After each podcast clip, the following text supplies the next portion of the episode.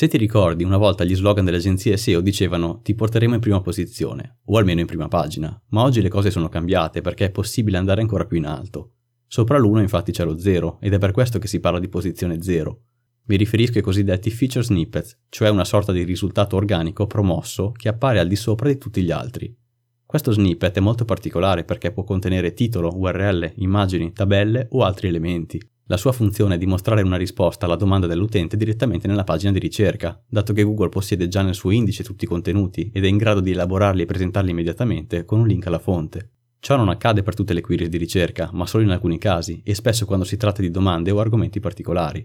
Per il suo aspetto grafico e le dimensioni, sicuramente è un risultato che si nota di più rispetto agli altri. Alcuni potrebbero pensare che mostrare già la risposta o il contenuto nella pagina sembri quasi un furto di utenti, ma in realtà alcuni casi studio statunitensi hanno evidenziato che il CTR non cambia più di tanto e può persino aumentare. Ormai gli utenti si sono abituati alla loro presenza, dato che compaiono sempre di più spesso nelle pagine di Google, e probabilmente rimarranno per sempre. Ti starei chiedendo come si ottengono i feature snippets per le proprie pagine. Posizione. Devi essere già in prima pagina perché non si vedono feature snippet di elementi in seconda pagina o oltre.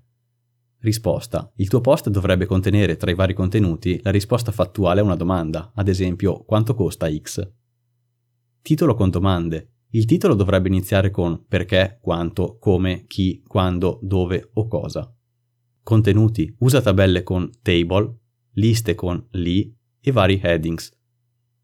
Creando nuovi articoli, seguendo queste regole o modificando quelli attuali, potresti ottenere uno spazio privilegiato ed essere davvero visibile al pubblico.